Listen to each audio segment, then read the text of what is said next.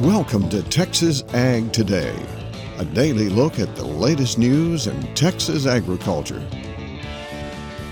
Texas Ag Today is produced by the Texas Farm Bureau Radio Network, with the largest farm news team in the Lone Star State. Now, here's the host of Texas Ag Today, Carey Martin. Hello, Texas. Let's get back together once again for another edition of Texas Ag Today. We've talked a lot about Packer concentration here on this program, and it's gotten the attention of the White House. A new report has come out from the White House about the issue. We'll talk more about it to kick off today's show. Plus, we take a look at cotton condition ratings. They took a big drop over the past week, and that's mainly our fault right here in Texas. We'll have that story coming up as well.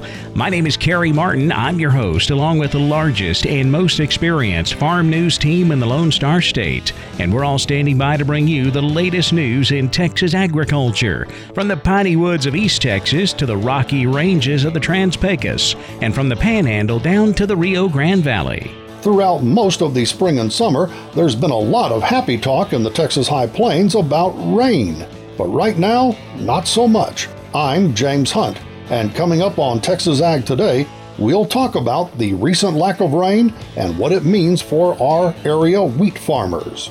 Farmers and ranchers from across Texas tour agricultural operations in southeast Texas and the Port of Houston. I'm Tom Nicoletti, and I'll have that story on Texas Ag today. Milo harvest is underway, and the combination of good yields and a strong price and some new innovations for the crop may help us see increased acres here on the rolling plains. Hello, I'm Barry Muller, and I have the story from north central Texas. We'll have those stories, plus Texas wildlife news, and a complete look at the markets, all coming up. A new White House report outlines problems with concentration in the meatpacking industry. With four companies controlling over three quarters of the nation's beef supply, beef prices surging for consumers, and prices stagnating for cattle producers. It raises a concern about pandemic profiteering. That's Brian Deese. He directs the president's National Economic Council, which just released a report detailing the situation in the U.S. meat industry. These price increases that are affecting consumers are not happening in isolation, and that companies are making decisions to drive these price increases. Agriculture Secretary Tom Vilsack says the administration will pursue actions to accomplish two main goals. Goal number one is to make sure that farmers get a fair return uh, for their efforts and their capital investment. And the second goal is to make sure that when consumers go to the grocery store and at the checkout counter, they get fair prices. That will be one of several topics discussed at the first meeting of the President's Competition Council. Cotton condition ratings have declined over the past week, but it wasn't Hurricane Ida's fault. USDA meteorologist Brad Rippey points the finger right here at the Lone Star State. You can blame that on Texas. We have seen some hot weather, especially in the last couple of weeks. It's turned a bit drier, and at least the perception of the growers is that that's taking a bit of a hit on the Texas cotton crop, which last week was rated 68% good to excellent. That number has dipped sharply to 54%. Here's how the Texas ratings came out. As Rippey mentioned, 54% of the crop rated good to excellent, 37% rated fair, and 9% of the crop now rated poor to very poor. A few other numbers in the report showing that 92% of the crop now setting bolls, 28% with open bolls. Still no harvest progress numbers in this weekly report, although we do know that harvest is moving full speed ahead in the valley and the coastal bend. In fact, we've seen several reports on social media showing that some farmers have wrapped up their cotton harvest for the 21 crop. As far as other crops are concerned, the report shows that 53% of the corn crop is now harvested here in Texas, 66% of the sorghum now harvested. U.S. beef exports set another value record in July. Data released by USDA and compiled by the U.S. Meat Export Federation shows export value climbed 45% from a year ago to just over 939 million, while volume was the third largest of the post BSE era at 122,000 metric tons. That's up 14% year over year. This has been a good year for rainfall on the Texas High Plains, but things are getting dry right as we're getting ready to put the wheat crop in the ground. James Hunt reports from Amarillo. Back in the spring and early summer, we kind of got used to getting some good rains around the Texas High Plains, but as we discussed in our previous report, we've gone dry again, which has hampered our summer crops and is also causing concern for farmers who are trying to get the wheat season started. I've been out some of these fields that are getting planted a wheat, and uh, you know basically they're just dusting it in and uh, getting it planted and hoping for rain to get it sprouted and get it up. That's Russell French with Pioneer Hybrid, who says dusting in a wheat crop during dry spells is a time-honored tradition in the Texas High Plains. French says deciding to plant seed into dry soil means accepting uncertainty about how soon emergence will occur, but it can actually work. I've seen people dust it in and early September and, you know, not get a rain till November and, you know, it'll come up. So it's surprising how long it'll stay down there in the soil. And when you have a dry soil, you have very little disease activity. So it'd be just insect activity like grubs or wireworms or things like that. But generally, it'll surprise you how long that weed will lay out there and still come up when, when we do get a rain. The downside, says French, is the longer you wait for emergence, the more tillering is compromised. The later that the wheat comes up in the fall, it generally can reduce our yield potential. So we would hope that we'd get a rain here and get it up before the 1st of November, and I think we'd be okay. But wheat that comes up after the 1st of November doesn't have as much time to tiller, and some people compensate for that by increasing the seeding rate. But if you, you know, increase it too much and you get the rain real quick, then you might have it too thick. So it's kind of a tough call to make sometimes. Now, of course, our local wheat season is just beginning, so we'll continue to hope for some good planting rains soon. I'm James Hunt on the Texas Farm Bureau Radio Network. A group of Texas farmers and ranchers recently took a tour of southeast Texas. Tom Nicoletti has more. The board of directors of the Texas Farm Bureau recently saw firsthand agricultural operations in the Houston area. Alan Kaminsky manages beef cattle and hay operations in Austin County. We're on the Gulf Coast. Mainly today is Wharton and Matagorda County. We started out in Wharton County at one of the foundation uh, Brahman herds, J.D. Hudgins, very well known locally, nationally, and internationally. They ship bulls and semen and uh, embryos all over the world. From there, we went to a nursery. They got 800 and some odd acres in uh, nursery from shrubs to uh, full grown trees up to 450 gallon pots. A portion of the tour took the group to the Port of Houston. Texas Panhandle cotton farmer and TFB Secretary Treasurer Walt Hagood explains. We've had an opportunity to go to the Houston port and see what takes place there. We spent half a day there, and that was a very impressive situation there, watching how they uh, can take a, a, container ship full of 8,000 containers and bring that in there and, and unload those containers and reload them with new containers in 24 hours and it's just it's it's a massive undertaking, but very impressive. The trip gave the agricultural producers from across Texas a better understanding of farming and ranching in the southeastern region of the state. Mark Daniel ranches in North Texas and serves as TFB's vice president. Well, the main thing is is the guys that are in agriculture here are facing the same issues that we have. A little different magnitude, the urban encroachment, taxes, uh, water rights, uh, you know, your neighbor's landowner rights. Uh, it's, it's all the same issues. We all face the same issues across this entire nation. I'm Tom Nicoletti, and this is the Texas Farm Bureau Radio Network. Grain sorghum harvest is moving ahead on the Texas rolling plains. Barry Mahler has an update from north central Texas. Grain sorghum harvest is underway across the rolling plains, and early reports are finding good yields for the crop. We've always had a few acres of milo or grain sorghum, and by the way, we call it both, and uh, they kind of interchange. We've always had some growing here, but it was not a great fit for our area in the past. Some new varieties have helped, along with some generous rainfall from spring uh, kind of spilling over into summer, and of course, as always, rain makes a huge difference. Now, one of the drawbacks for producing the crop in the past has been the high temperature temperatures that not only occur during the day, but tend to carry on into the night. Now, the higher elevations to the west of us allow for nighttime cooling that lets Milo protect the pollen and help the crop develop. Now, here on the flatter terrain, the overnight temperatures tend to stay high and they kind of kill the pollen and limit production. Now, some of the problem has been overcome with variety selection, and some has been solved with moving the planting date earlier into the spring to avoid the hottest weather during the pollination period. And of course, increased rainfall always helps, as that evaporating moisture helps cool the air around the plant. Another challenge has been the lack of a herbicide that will control the field grass in the crop. The fact that milo is a grass crop made it too close kin to the field grass to get good control without hurting the plant. Now, there's some new chemistry available now, and even some varieties coming that will allow over the top application to control grassy weeds. It doesn't take a lot of grass out in the field to dry out the topsoil and stunt the milo plant severely. I'm hearing reports of 50 to 60 bushel milo being harvested, with some of the better fields doing better than that. These yields, coupled with a market that's better than we've seen in a long time, is making the economics work well for the crop. Another benefit for increasing acres here on the rolling plains is that rotation of crops is always a good practice to break the cycle of crop disease and, of course, change the nutrients required by planting the same crop year after year. It also helps spread the workload out as well. Wheat can be planted in the fall, milo in the early spring, and cotton in late spring. It sure does help not to have to get over every acre in a short period of time. With the yield results from this crop, I think we'll be seeing more interest in it in the future, and that is good news from several fronts.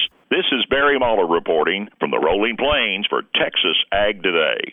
Opportunities for Texas hunters are growing as additional hunting seasons open up this month. I'm Jessica Domel, and I'll have details coming up on Texas Ag today. And if you feed alfalfa hay to your horses, you need to be on the lookout for a particular beetle. Texas veterinarian Dr. Bob Judd has more on that coming up next, right here on Texas Ag Today.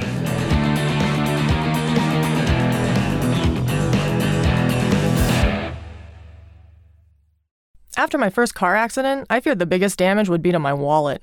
I expected a mountain of bills and a long, drawn out process. But my Texas Farm Bureau insurance agent was there when I needed her and helped me get back on my feet and in my car in no time. Instead of a hassle, I got reassurance and a quick recovery. Visit Texas Farm Bureau Insurance today at tfbinsurance.com to find an agent who's there when you need them most. Coverage and discounts are subject to qualifications and policy terms and may vary by situation. We're keeping you informed on everything happening in Texas agriculture on Texas Ag Today. If you feed alfalfa hay to your horses, you need to be on the lookout for blister beetles. Veterinarian Dr. Bob Judd tells why. Alfalfa hay is a great horse feed, but one of the drawbacks is that some alfalfa, particularly that grown in Texas, may be contaminated with blister beetles. Ingestion of blister beetles in the hay can cause severe disease and death in horses as the beetles produce a toxin called cantharidin that causes inflammation and blistering of the internal body tissues, especially the lining of the intestinal tract. Although all species of the beetles produce the toxin, some have a more concentrated toxin than others. And depending on the species of beetle, ingestion of as few as 25 beetles can be deadly. Dr. Gerald Stoker from North Dakota State Extension indicates clinical signs of blister beetle toxicosis occur within six to eight hours after ingestion, and affected horses show clinical signs of colic and depression. These horses can also show disease of the urinary tract, heart, and nervous systems, are extremely sick and painful, and some can die in as little as three hours. Blister beetles tend to congregate in certain areas of the field, and some bales from certain areas may contain high numbers, while other bales may only have a few beetles. So when you get alfalfa hay in and start to feed it, it is important to check every bale as you open it, as the number of beetles may not be consistent. Even if you could remove all the beetles from a bale, the hay should not be fed. As the beetles go through the hay crimper, some of them can be crushed and the body fluids from the beetles is still toxic. So any hay with any beetles should be discarded. For this reason, it is important to buy alfalfa from reputable hay dealers that routinely sell to people with horses. I'm Dr. Bob Judd. This is the Texas Farm Bureau Radio Network. Teal season will get underway this weekend, but it's not the only thing you'll be able to hunt this month. Jessica Domel has more in today's Wildlife Report. Statewide teal hunting season officially opens Saturday, but it's not the only hunting season that will open over the weekend. Early Canada goose season in the East Zone also opens Saturday, and so does the season for rails, gallinules, and moorhens. Owen Fitzsimmons, Webless Migratory Game Bird Program Leader for the Texas Parks and Wildlife Department, says rails, gallinules, and moorhens are mostly found along the coast, and they don't get a lot of hunting pressure. There's not a lot of participation there. Rail hunting has been a long time East Coast thing and, and in Louisiana too. Just never has really picked up steam here in Texas, although there's really good opportunities there for people who actually want to get out and, and go for them. Rails, gallinules, and moorhens are migratory game birds. They occupy habitat similar to waterfowl. Most of these birds are considered secretive marsh birds, so it takes a little effort to find them. You got to get muddy or you know get out in a boat that can push through some of the, the thick marsh and, and get out there and find them. So it can be tough hunting, but it's also a very unique and rewarding form of hunting. Hunters who are willing to try their hand at hunting rails, gallinules, and moorhens will need a valid Texas hunting license and all of the other paperwork that is necessary to hunt migratory game birds any of the migratory game birds need the same thing. You need the Texas hunting license, you need to be HIP certified, and you need to have your migratory game bird endorsement on your license. Hunters born on or after September 2nd, 1971 will need proof of hunter education or a valid deferral. All of this year's regulations are available on OutdoorAnnual.com, on the Outdoor Annual app, and in the paper book. Fitzsimmons also notes the special White Wing Dove Days in the South Zone also return this weekend. That's from September 10th through the 12th. For the Texas Farm Bureau Radio Network, I'm Jessica Domel. We saw another lower close in the cattle markets on Friday. One reason for that may have been a bump higher in the corn market. We'll take a closer look at all of our livestock, cotton, grain, energy, and financial markets coming up next. Keep it right here on Texas Ag Today.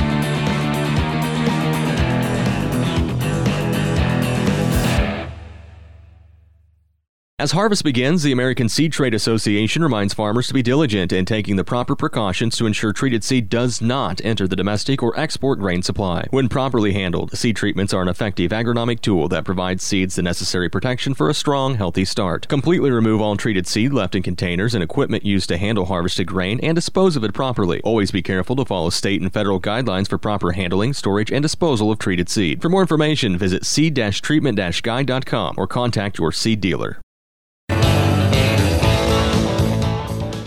We're giving you the market information you need on Texas Ag Today. Another lower close in the cattle market on Friday. We finished lower in both live and feeder cattle futures to wrap up the week. October live cattle dropped 32 cents, 123.42. The December down 57, 128.22. February live cattle down 87, 132.02. The feeder market dropping lower. September down $1.50, 154.25.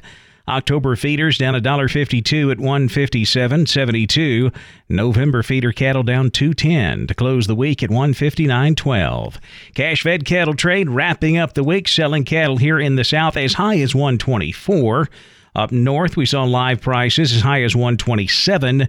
Dressed prices topped out at 203 this week. Boxed beef was lower on Friday. Choice dropped 313 at 329.45. Select down 92 cents, 295.53. Now let's check the auction barns. We're walking the pens with Larry Marble. Here's old auctioneer Troy getting ready to sell cattle.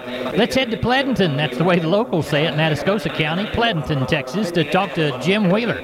Jim, how'd the Tuesday sale go? Market was pretty decent all the way around. Uh, numbers were a little shorter. It was a holiday on Monday, so I guess everybody was at the coast instead of in the pasture working cattle. Tell us how they sold. All right, we ended up with 298 head. 134 were steers, 97 heifers, 54 cows, and 10 bulls. Steer side two to three weights, $1.60 to $1.90. Heifers were $1.45 to $1.75. Three to four weight steers, $1.55 to $1.85. Heifers were $1.40 to $1.57. Four to five weight steers, $1.45 to $1.80. Heifers were $1.30 to $1.50. Five six weight steers, $1.40 to $1.60. Heifers were $1.20 to $1.45. Six seven weight steers, $1.25 to $1.47. Heifers were $1.10 to $1.35. Seven eight weight steers, $1.20 to $1.40. Heifers were $1.05 to $1.31. Eight to nine weight steers, $1.05 to $1.30. And the heifers were 90 to $1.20. What they have on cows? At 140 this week. Uh, we had $1.32 last week. $8 gain on cows this week. Best packer cow brought 77 bucks. Best bull brought 90 and a half. Sold bred cows anywhere from 650 to 1450 and